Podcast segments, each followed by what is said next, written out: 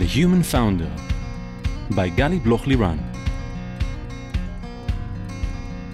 Hi, I'm Gali Bloch Liran, and welcome to The Human Founder, the podcast where we speak about the mental aspects of the entrepreneurial journey.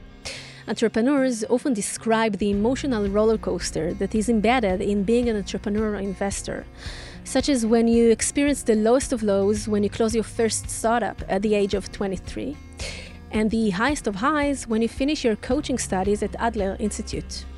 And it's from that place of uncertainty the need to constantly self manage ourselves, keep up our energy, and be mentally resilient in order to deal with everything, well, it's not easy.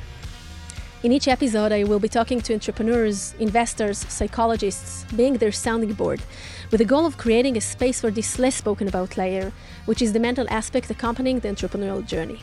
I will also share tips and tricks to help boost your focus, clarity, and mental resilience. Today, I have the pleasure of speaking with Eyal Gura. And hi, Eyal, it's really, really great to have you here with me. Hello. It was a real journey until I made you come here, so I really appreciate it and the perseverance that I had.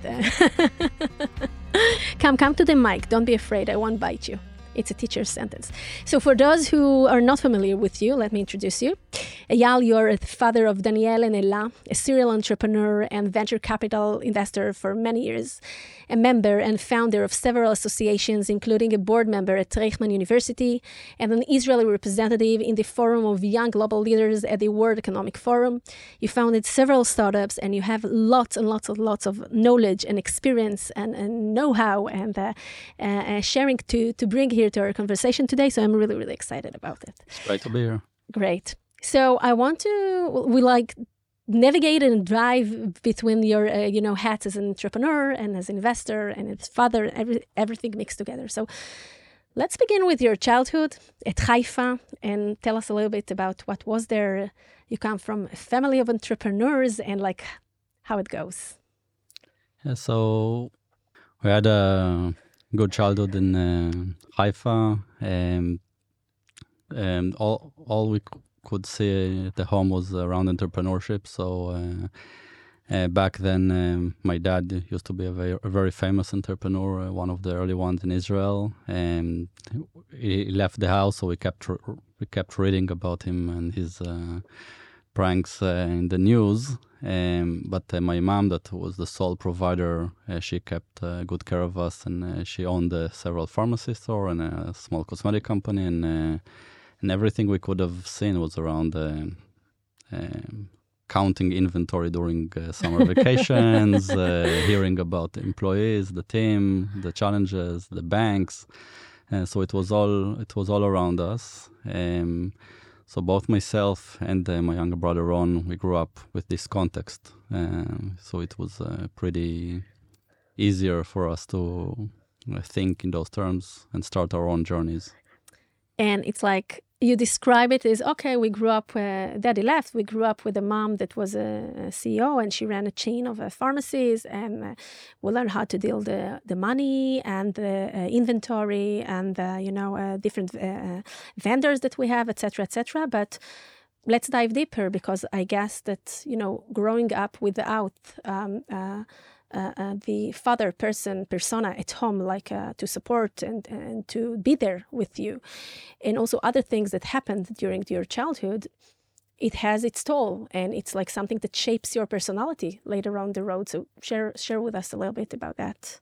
Uh, so being uh, the the first uh, son of, of, such family, where both uh, the father leaves the house and you you lose your uh, role model uh, in a sense, uh, or the wannabe role model in a sense.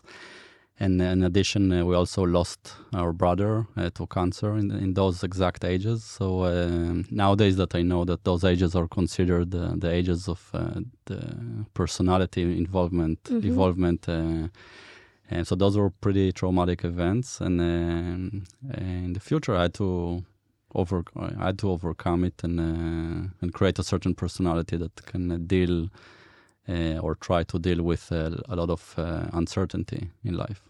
What was it for you at this age? You were like ten, more or yeah. less, ten, um, to get not even acknowledging it in the beginning, but actually to have this burden, you know, of being the older brother who, like, the older male in the family and then later on also to deal with loss. And I just saw a couple of uh, weeks ago, I think, in Instagram, uh, beautiful pictures of both you and Ron celebrating with your mom. She had a birthday and mm. taking her to different experiences, etc., etc. So it looks like it shows that the bond between you is so strong and, and the relationship and, and, and friendship and love, etc. But back then, those those uh, years, which were like 30 years ago, approximately 35 years ago, psychology wasn't spoken the way it is today and the effects that we have on those you know uh, uh, challenges and traumas of our childhood the way we speak about it today.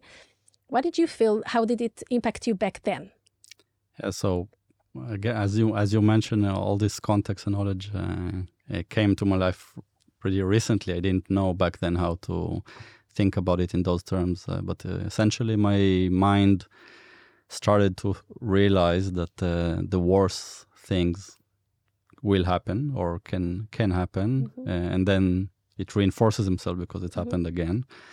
Um, and then um, bo- both my both my mom, uh, uh, she was also in a survival mode. She had, she really had to take care of us by herself, and uh, and having uh, a single mom in a survival mode uh, without all the knowledge we have today is about how to communicate things to kids. Um, all of those things together, uh, let's say, are not healthy for the child pers- uh, well-being, or uh, to say the least. Uh, but uh, the end of the day, uh, she succeeded to take care of us and be, become the sole provider, and she did well. Um, I guess both of us are sane in a sense, so especially Ron is, is the sane part of the family.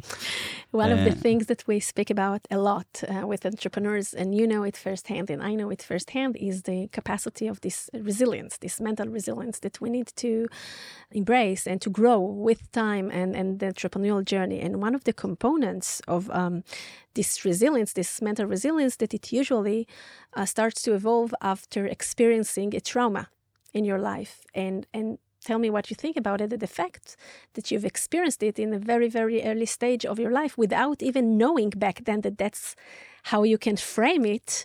But that actually brought a lot of foundation to what came next and your ability to cope with things and throughout your journey and your life and the many startups that you've made and all the experiences that you've gone through was actually part of the strength, the mental, the inner strength that you gain back then because the things that you had to deal with that later on built your capacity as an adult. So in retrospect, I know that uh, those things are uh, attached together. Um, I didn't know it back then, obviously.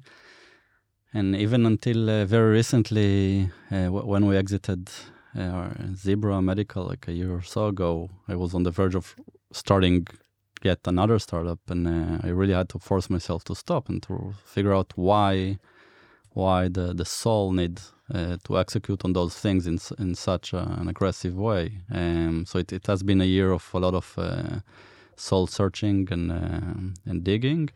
Wait, wait, before you continue, because it's amazing point, and I don't. We'll get to the beginning later while we're navigating, but you mentioned here an amazing thing. You, you succeeded with Zebra uh, Medical, and, and it grew, and it, you did many amazing things. And then you had this year to understand what's what's going on and where you're heading next. And we always, not always, we sometimes see that this, uh, you know, entrepreneurial uh, uh, uh thing uh, within you gets you to do it more and more again and uh, another time and another time again. It's even kind of addiction okay in, in, in, in a way.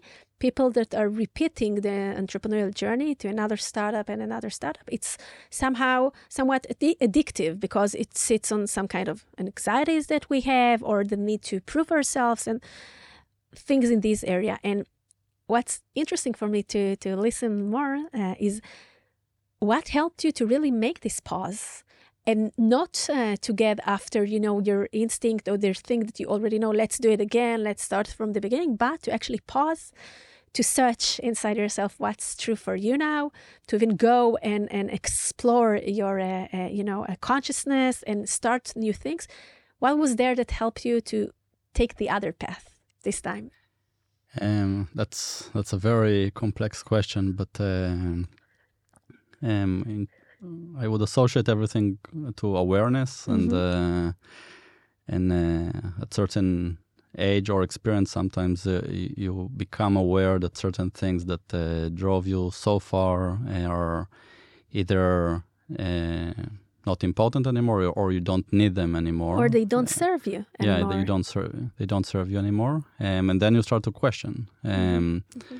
So uh, th- this questioning led me to interesting um, ports, if I can use navy. we just spoke navy about uh, sailing, right? The founder so sailing. the- so um, there- were many journeys this year, uh, literal journeys and other journeys, uh, and uh, you realize that certain things that uh, were very ingrained in your brain, like algorithms, uh, Mhm. can be tweaked, and uh, and you you don't necessarily need the, the old ones. It's beautiful, and, and I, I, I want to dive deeper because you actually say, okay, I had many success. I, I, I did many things. We can, you know, uh, read all the bullet points of the things that you did in the past, and you start as an entrepreneur at a very early stage. But you say how, at the age of 40, uh, approximately, maybe a little bit later, something in the awareness, in, in our consciousness, actually expands. And things that we used to see as this is the go-to this is what we should do we start to question them. Now at certain age in our life we don't necessarily allow ourselves to question things because there are other uh, needs you know in, in, in maslow's uh, uh, pyramid that we, we need to fulfill. But when this is more like fulfilled, we have the ability to uh, expand the uh, awareness and to ask other questions. And and then you had this, you know, a stop and this pause sign, and you said, "Wait, let's see what serves me now." And maybe to build algorithms, I want to build a new kind of algorithms now to explore myself, to explore others. And you describe how from this uh, rising uh, uh, awareness, actually many new things came into your life. And this is actually emphasizes the power of pauses and, and, and the ability that we provide to ourselves even before inhale and exhale, right? When you have this, let's hold it for a second, and then right? So this pause, if we take mindfulness into life, that we practice, it actually help us in before we make decision, wait to ask their questions and then to get new answers that we didn't allow ourselves even uh, to ask before. And I think that during the entrepreneurial journey, it's something uh, mandatory because first of all, it has the criticism ability within us, like to to ask questions, to to check again, not just to go with the flow because this is what is expected from us, and also to reevaluate the market, to reevaluate the product, and to reevaluate ourselves within this journey. And and uh, you speak about like expanding your consciousness. So tell us a little bit about what happened during this year and later on. So, just to take a step back, Okay. uh, I have a more formulated way to. Th- this is how I explain to myself what's Okay. going on. Uh, so, um, and nowadays that everyone speak about uh, AI and uh, Mhm. and uh, neural networks, it's easier. yeah. Uh, when we started Zebra, no one spoke about it. It we didn't even know it's going to be the AI company for radiologists. So uh, we used computer vision and image processing, and then it was called machine learning, and then deep learning. But now everyone call it AI. But essentially, this is exactly how our brain works with neural networks. You don't need the artificial intelligence. There, there is intelligence, and so. Uh, I'll give you an example in terms of how we uh, take to market uh, medical devices uh, products uh, that are based on data. Uh, so let, let's say we had an algorithm that we built uh, on in Zebra with our amazing team. So we would submit it. Uh, we, we, we will see that the results are amazing. Let's say let's say it's 95% accurate. We were all excited, and then we'll say, okay, this is better than a human being. Let's let, let's take it to market. But then you have a regulatory body. It's called the FDA. Yeah. They tell you, you you can't just take it to market. You are touching people's lives. So you need we need to check if it's safe or not. So uh, th- then you submit everything to the FDA, and in the first or second time, guess what's happened? You you get back an answer that it's not safe. And you say, how come it's not safe? It's ninety five percent accurate. And then they tell you that the data that you used is not uh, sufficient. You need to have, like, let's say, more older ladies, more CT scans from a GE device, uh, more uh, diverse population. So on our side, we were lucky because we had access to all the data we wanted. So we, we will just reorg, we get all the data, we'll clean it, and we'll deploy the algorithm again. But now it's not 95%, it's back to 80%. So you work, you work, work, work, work. After a few months, it's back to 95%. You submit it to the FDA and now the FDA tells you, okay, it's safe. Now you can market it. You can take it to market to touch people's lives. But now let's examine what are we doing with our own personalities and soul. Mm-hmm. So when we are in the cer- certain age, in different uh, psychology practices uh, claim different ages, but essentially between the age 5 and 10, the personality evolves. And then certain things happen. You may call it traumas. Sometimes it's like a very bad trauma. Sometimes it can be uh, someone that told you something nasty in school. Something. Sometimes it can be your a big brother that told you something. But certain things happen during this age. Experiences. Experiences, and then basically you start to build an algorithm mm-hmm. based on those experiences. Mm-hmm. So you'll start to say, okay, this is how the world works. If I go to school like this, they tell me this thing. If uh, uh, I am well behaved, I get this uh, this uh, feedback back at home. My mom is happy. Let's mm-hmm. di- different different things. Um, but essentially, you, you built an algorithm based on very insufficient amount of data, mm-hmm. like almost none. And then once the personality evolve, you have this algorithm, but unfortunately there is no FDA. Like no no one is there to check in the age of 12 or 13 uh, whether your algorithm is safe to market. So you go you go on with this algorithm, uh, and your think your very subjective thinking about how the world work, and you started to touch other people's lives. It mm-hmm. can be your friends, it can be relationship, it can be the. F- in Israel, you can uh, meet other other relationships in the army, and then your spouses, uh, your co your coworker, your teammates your investors. You, you touch a lot of lives with with an algorithm that uh, wasn't checked. That based only on your personal machine learning. Yeah, it was not machine. It was new, uh, my own neural net, and and we and all of us do it. And and the education system uh, or religious system are not equipped to touch those things. And and then you have things like um, what we see in the news about certain people that are trying to occupy another country or to uh, demolish their democracy or whatever. Uh, it's but it's all based on personality. Um, so it's interesting what we what what I learned what I learned during the coaching learning and other journeys is that uh, this initial algorithm can be fixed in a sense that you can uh, flex it mm-hmm. and introduce to it new data sets. Mm-hmm. So du- during uh, psychological treatments, during uh, uh, psych- psych- Psychedelic. psychedelic journeys, during mm-hmm. coaching, you can still use the same algorithm, but you can uh, tweak it in the sense that it will be retrained on sufficient data sets about other things that happen to you in your life, uh, other achievements, other good things, and then you can uh, tweak things. So it's very interesting, and I like the uh, metaphor that uh, you used here between you know what happened in, in zebra and in in our personal life. And I I would like to emphasize several things here. First of all, is the perspective that with with time sometimes we look at things differently than we used to look at them at the same moment. Like the retrospective uh, uh, uh, perspective that we have on things you know it's it's wiser we can learn from it.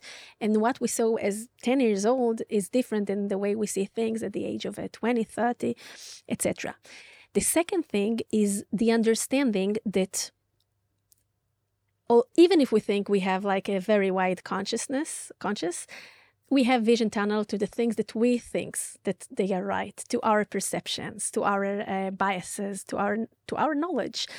And the more we'll be able to expand it and to understand that p- other people has other standings other positions that there are other truth in this world that we need to open our ears and, and learn how to listen and then to ask ourselves what's true to tweak our internal algorithm because we can learn from others' experiences and others' neural networks, etc., etc. And nowadays, so opening the consciousness is much uh, more spoken than it was like 30 years ago.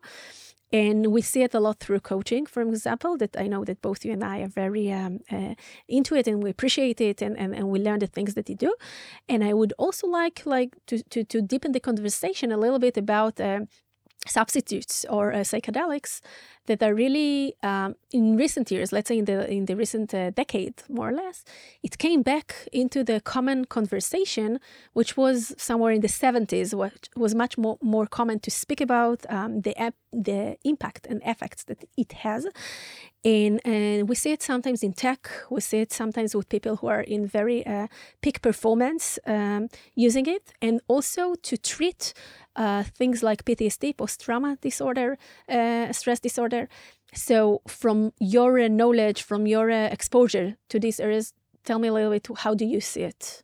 Yeah, so I'll try to maintain on the meta level because those are very like um, controversial, uh, controversial, and also mm-hmm. cutting edge things that are still being in research. Mm-hmm. So uh, we, we so just try to just, uh, bring here and, and, and, you know to yeah. open the spectrum of knowledge and yeah, so thoughts. so in in a sense, it goes back to what I said earlier about uh, the br- bringing new data sets to the same mm-hmm. algorithm or to trick your your algorithm. Uh, you just you mentioned that people are getting more perspective during during their life, and uh, this is how they tweak. But uh, actually, most people, uh, the way those algorithms work in our mind is that we will take uh, the insights and data points from things that happen to us, and then we will re- reinforce the same algorithm. We'll mm-hmm. say, okay, this is why it happens to me because I am that and that, it. and it's uh, and actually uh, we are reinforcing the same behavior, mm-hmm.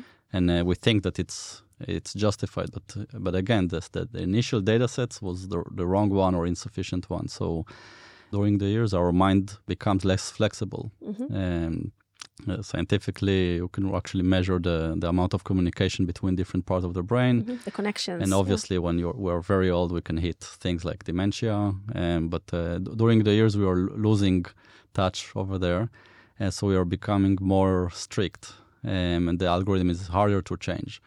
And um, so specifically with traumas, um, and it and it was very well tested on uh, PTSD. Mm-hmm. Uh, they showed that uh, the fact that you can flex the mind again you can bring the mind back to uh, almost where it was when it was when we were child. Um, and then uh, when the, the mind is uh, more flexible, you can then introduce a new suggestion, new perspective, in a sense, new data sets. Um, and then uh, people can heal from uh, traumas. Um, and it's it's actually ironic that we are talking about PTSD but uh, when they research entrepreneurs, even uh, post very successful exits mm-hmm. and also mm-hmm. after closing their mm-hmm. uh, companies. And the mutual thing is that the experience, regardless whether there was a huge financial success, is a, a traumatic experience. Mm-hmm. And mm-hmm. uh, in the venture community um, and entrepreneurial ecosystem, there, there isn't uh, yet a platform uh, or much uh, knowledge around how to treat and heal those traumas, whether there were very mm-hmm, successful mm-hmm. exits or not. So you mentioned here several things. I'll, I'll, start with the last one. We started to talk more about failures, okay, learning from failures, and this is already a more common conversation. But there is also the I'm not sure if to call it the fear from success, but how to contain f- success, how how how to deal with success, because it's exactly what you said. Even if I uh, IPO my company within the Nasdaq or NYSE and it's a high performance and it's a very good thing, the vacuum the loneliness that I might feel afterwards because I had something huge, it was mine, now it belongs to the public. I had to be on such a high pace all the time, and now all of a sudden it's it's a bit different. It changes the rhythm, the internal rhythm. So, as an entrepreneur, I can uh, uh, react to those things in, in, in different manners. And it's very important to put it here on the table that also to um, to be with the high uh, successful moments, it's also very, very complex because then all of a sudden uh, we have this prestige or what the society think about us or then all of a sudden there's a lot of money involved there and then how we address this money and does it impact our lives or not? Do we change our behaviors or not? What does it do to the family? What does it do to the children? So, this is just the aspect of money. But also, now I have much more responsibility and it's for the public. So, I can go forth, and there are many uh, aspects to look at this, but the fact that uh, uh, to to to be in this possession of a really huge success is also very very very uh, uh, complex and we need to digest what happens there. That, that, that's first. Second thing and again i'm not expressing an opinion here i'm just like, like uh, putting here in, in the conversation. So we see more and more entrepreneurs by the way not just entrepreneurs also people who are not entrepreneurs, uh, using a, a, a substitute and, um, and those kind of uh, materials in order to really to expand their uh, uh, consciousness and, and to dive deeper to, to other places. And of course, it has also its risks. Um, but the fact that uh, you know we're being able to see things in, in, in more in a deeper perspective um, to listen to criticism in a different way to touch and heal our traumas from the childhood or from later on our lives. So sometimes even if we had a bad relationship or a boss that treat us in, in a bad manner, those all kind of traumas, it really opens a new kind of spectrum. So this is one thing. But also sometimes I hear entrepreneurs talk about it that it has other uh, uh, advantages. One thing is that the, it gives them a lot of creativity and they need to be in peak performance all the time. So it actually helps them to be in this situation. And another thing is that it helps them to hold this stress, these stressful situations that they are in all the time because they have to deliver and deliver and deliver. So, what's your opinion about it, or how are you familiar with it, or entrepreneurs that you are, you know, in mm. touch with this uh, regard? When when you look at it from a neurological perspective, all this uh, anxiety and stress, uh, and also the traumas, essentially, it has to do with uh, certain uh, receptors in the, the brain that's supposed to receive a certain uh, relaxing pulse mm-hmm. with serotonin, mm-hmm. and they don't. So what's happened is that you, you the anxiety uh, is still there, or or the urge to succeed that is still there, or the urge to break walls, or the need to doubt reality um, and uh, to see something that other people don't see and to doubt that they actually understand what they're saying if they tell you no you're not going mm-hmm. to succeed essentially all those things are like an, an open loop mm-hmm. and that need to be closed by a pulse of serotonin but it doesn't some of it is because of the receptor or the trauma some of it is because uh, things that we now call ocd and others um, those things are amazing uh, for certain part of the entrepreneurial journeys when you need uh, the relentless founder to keep knocking on investor doors and uh, hoping that the 201 investors will say yes, even though 200 said no, or to doubt the reality. So if they look on a certain workflow in a very established industry like healthcare or fintech, to say maybe it doesn't need to be like this, maybe it should be better, and keep and keep asking those questions. So all, all of those things are great for uh, the entrepreneurial journey. At certain points, sometimes it's becoming destructive. Uh, sometimes, and w- especially when you're in scale mode or growth mode, and you need focus on a, on one thing and how to scale one thing and how to really em- empower people to do their own thing. And then you need actually less less new ideas every day and less questioning every day and just to execute. let it run and mm-hmm. execute. So mm-hmm. at certain pieces of the company or certain part of the company in certain times, uh, those those mm-hmm. things uh, that we mentioned earlier are great, uh, but sometimes it can be very destructive. So again, it's just to put this disclaimer, it's not like we're recommending it or uh, giving an opinion, just uh, exploring what's going on and what we see also from entrepreneurs and what happens actually in the yeah. There are, nowadays. there are psychiatrists that subscribe uh, uh drugs uh, that are FDA cleared for many years uh, mm-hmm. for anxiety and depression, and many and entrepreneurs. Yeah. were consuming them, but so so so others, others like mm-hmm. half of the U.S. are mm-hmm. consuming those antidepressant drugs mm-hmm.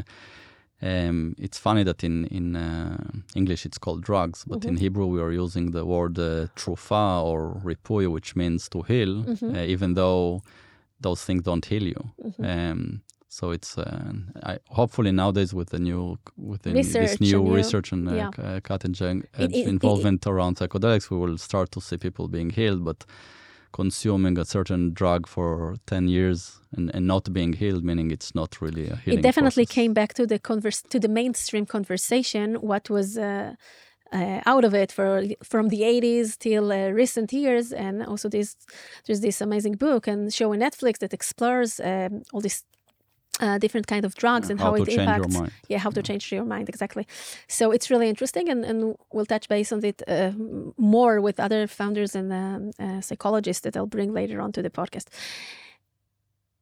Eyal, I want to ask you, you've been a venture partner and you are an investor and you funded how many companies?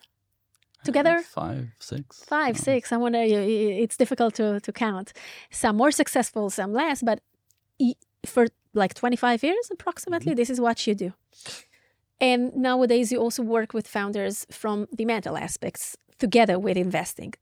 So if I take you like to the, you know, 30,000 feet, uh, and, and you look, uh, you, you see like from above the, the journey of, of founders and also of investors, what will be the two, three main things uh, that you can pinpoint that are the major and mental challenges that founders are dealing with, also from your personal experiences and also from what you see from other uh, founders that you work or advise to?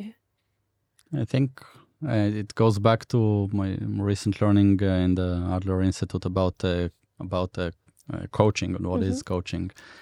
Uh, so on one hand, on one hand, uh, we live in an industry that uh, is uh, very used to coaching terms. Uh, so in uh, when when people are being taught coaching for the first time, they teach they teach you how to uh, project a vision, how to uh, get how to get to it, how to plan your goals, uh, near-term goals, long-term goals, things that sounds very obvious uh, to founders and investors. This is how we work, and this is our day-to-day.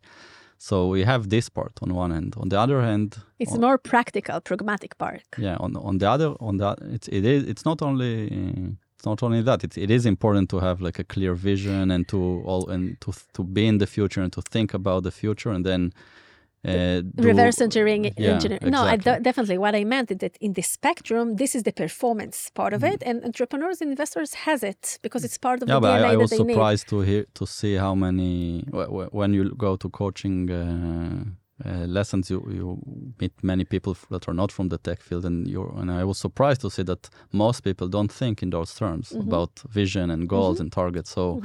But so the we, we have this it, part. We have this the- part yeah. right in, in the tech uh, ecosystem. However, The emotional all, all the emotional part, um, I don't know how we ended this way, but it's very wrong. So, uh, the the What do you mean you don't know how we ended this way? We never, we never chose that I know, path to go. so of yeah. course we've ended this no, way. because on, on one end, on one end, uh, if you look on different industries, Mm-hmm. um, the this uh, venture-backed companies industry, the, the the the tech industry, let's say it has the, the best fit Mm-hmm. for coaching. Why? Because uh, we are dealing with non-liquid assets. Mm-hmm. So VCs are raising money from their LPs for 10 years. The Mm-hmm. LPs expect not to be in touch with their cash for 10 years. It's a long time. And then the VCs, when they pick a founder and to invest, they tell him, we are getting married. It's for 10 years. We're not thinking about uh, short terms. We are not trying to maximize value for the next year. Um, so this is what we are saying. But in terms of uh, what we are doing, it's almost the opposite. Uh, the investors are measuring themselves in, in a way that's called IRR. So it's on a yearly basis, which is very short terms. And they do it because they need to show their results to raise their next fund uh, in order to uh, get management fee. Uh, in addition to that, and the, the boards uh, monitor the founders on a quarterly basis. So if you will ask most investors, they will tell you that uh, the the board uh, the board uh, mandate is to like make budget decisions or and, and fire the CEO and that's it. Like they don't. No, no one will tell you about the emotional aspect of uh, the founders, the team, and so it's more about uh, The uh, result- doing, results-oriented. doing versus being. Um, but then you ask why? Because we, we have 10 years. Why not invest the first, let's say, four or five quarters of this marriage in building those muscles uh, so that year nine and 10 will look very different than what will happen in year three, four if we don't, which if if you recall, many of the companies uh, get shut down obviously because they ran out of cash. But if you ask why they ran out of cash in a certain thing, you see a lot of founders issues, fights, board fights, uh, things that are not aligned, different strategies that are being replaced. Um, and I think many of those things can be uh, overcome overcome with uh, with the right uh, approach of coaching versus uh, monitoring and uh, CEO replacing. I really like what you're saying. It, it like uh, brings several thoughts. First of all, there's a like in budget we have a we have the plan and the actual, right? So also for VCs, like the, the, the plan is 10 years, but the actuals, it's not 10 years. It's like every three years approximately they raise the next fund. So maybe it's a lie to think about it uh, like 10 years perspective because it's not actually. And maybe we also need to change the perspective that it's not a marriage for 10 years because we are uh, raising the next fund every three years and we want uh, uh, to, to check the results uh, on quarterly based. So some something in the alignment from this point of view. The other point of view, it connects to leadership. And I think that nowadays we see it more and more, especially with all the crises that we have now in the tech and in the world, in the financial world in general, with all the layoffs that we have and, and, the, and the, the difficulty to raise funds for startups. And beyond the money, what we see is that we need the engagement of the people, the teams with us. And even if we let go people the way that we do it the, way that we choose to do it and also those who stays who are the ambassadors and the champions to really help us get to the next round and later on to bring the new people. And our behaviors as leaders is so fundamental and so crucial in those in those stages. And and this is the way we look at companies today. And the way that we need to build them and the way that we look at CEOs and how do they address people. We saw it with Elon Musk versus others, right? And and it goes back to what you said that if we look at companies that we grow companies as a journey that has various phases, it's not just the phases of raising the funds like the the pre-seed, seed, A, er, etc., etc but also how we really evolve the companies and how we give them the right skill set and how we help the founders grow because it's true that the average founder in the US is approximately at the, the, age of 40, and, and these are the most successful companies. But for example, here in Israel, we see many, many founders much, much younger at the age of 25, 30. They are less experienced, they less have uh, leadership muscles in the place, and we need to help them gain it. And, and I think that the average investor, not average is bad, but the, the, the, the, common investor to say, they don't necessarily know how to balance it between the need to prove themselves and the IRR and you know how we get the carry and the next fund and on the same page to support the startups in what they say in what they need. Now th- there are many investors they, that say that they, they do it. But de facto, and we see here now with the crisis that is uh, happening, uh, many of the founders are feeling that they lack this support and lack this emotional support. Uh, and this is a, um, something that we need as a ecosystem you know to learn how, how to balance and what tools to give them it begins with you know listening and really be there and empathy uh, uh, to the founders, and by the way, also to the investors because they they are under a lot of pressure as well from their LPs, and it continues in really uh, training them and and and uh, giving them tools and practices and know-how to how to really leverage their uh, skills, their decision making, their ability to engage their employees, how to be the transcendent leaders that they can be in order to keep the people uh, with them. Yeah, so you mentioned you mentioned the word empathy, which also also an important uh, word in our family. Mm-hmm. Uh, of course. Uh, but hi Ron. Hi Ron. um, but uh, empathy is a big part of it. So uh, when when we look on boards, we we always think about a different type of entities. You have like the, the young founders, you have the the investors, you have the financial investors. Um, but at the end of the day, it's it's it's based on relationships. Mm-hmm. Um, so um, um, investors like to monitor the relationship between the founders and whether the founders will get along, uh, whether the CTO met the CEO in the army, did they uh, overcome things together, but no, no one is really monitoring the composition mm-hmm. of the mm-hmm. board. And mm-hmm. sometimes mm-hmm. right. you might have very young founders that uh, raise money from a very prestigious uh, VC, but the VC appointed to the board a junior partner that mm-hmm. never experienced uh, mar- market meltdown before, or uh, Mm-hmm. and he's stressed. or uh, he's expecting his uh, his uh, promotion next Mm-hmm, year based on a certain short-term performance, and and the, beside the fact that he's stressed, his uh, interests are sometimes Mm-hmm, different uh, on the on the personality side. Uh, so those things can add a lot of uh, tension, and uh, we mentioned anxiety before, uh, especially during a year like that. So.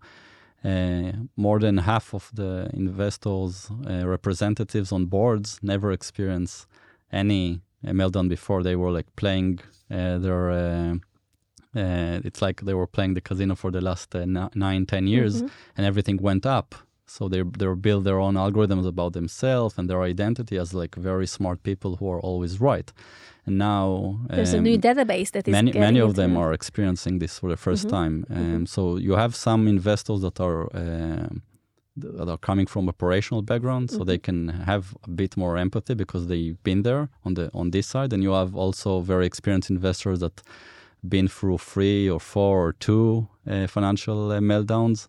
Uh, so they can they have different perspective and they know that uh, the best teams will survive and will will do good later on. And they can project it to the founders and with a calming message and uh, back them.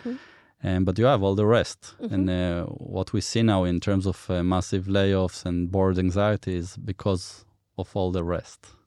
It's it's a beautiful point that you just raised, and you know we can speak about the board uh, from various um, angles, but really one thing is is the maturity of the people uh, that sits on the board and the experience that they bring with them, and how much it's both maturity and and style. You know how much patience they bring inside how much um, how how big is the container that they have in order to uh, be uh, with these situations and, and understand that it's another wave and every couple of years we have a wave because this is the way you know life happens and economic develops and happens and and and, and to hold it and, and to hold everything that happens. And empathy has a lot to do with this. But i remember that you and i both were in a uh, in a conference a couple of weeks ago about uh, mental resilience of founders, and I remember that it was I think Zohar Gilon, right, uh, that said this uh, this uh, statement that I'm just going to say that we spoke about. Okay, so if we think that we need to coach both founders and also investors in order to bring more empathy and more uh, to leverage their communication skills and to be more present and to learn how to navigate this emotional roller coaster, and he said, hey, but look at all the big you know names and all the big CEOs of the most successful companies and they don't have it and they did it their way and they only looked at the ARR and and and they succeed. And I remember that you and I both spoke about it later on outside and it's like how do we balance it? And how do we bring uh, this this this uh, acknowledgement that right, there are successful stories like that but at the end you want to see how companies evolve, how companies grow, how companies stay for many years, how does people feel within the company, what is the culture. It's different parameters that also uh, search and check other results. So, what do you say about this? Uh, did you understand me? Like that? yeah, uh, last time I heard that uh, this podcast is about the human founder. So uh, if we if we had a podcast about the human investor, no, then I, would know, say I look, that uh, Gilon uh, was right because I look- uh, he's looking way- he's looking at it from a, a portfolio perspective. yes, So once you manage a very large portfolio, uh, all you need in order to create amazing results is like one successful. amazing success, Mhm. like uh, we mentioned Elon Musk before and others. And uh, all investors have their own uh, share of play of success, Mhm. and on this one or two companies can create amazing results for the entire portfolio, and Mhm. you can actually shut down all the Mhm. rest. But we are not talking about the human investor; we are talking about the human founder. So if we want to maximize uh, the chances of a certain company to be successful and the founders and the founders team to maintain certain sanity and well-being then uh, we need to put a lot a lot of emphasis on those things around uh, personalities communication awareness expansion and things like that So we'll add something on it because um, it is a human founder. By the way I see it, investors, they're also kind of founders in their VC, okay? They also if, need, if they found it if, if, if they're founders, right? And so and they run also a startup, a startup that's called VC, and it, it has its stages, etc., etc. And, and founder, the capacity of a founder can fit to many different things. And I think that what lies beneath it is the understanding of the perspective that the person is speaking from.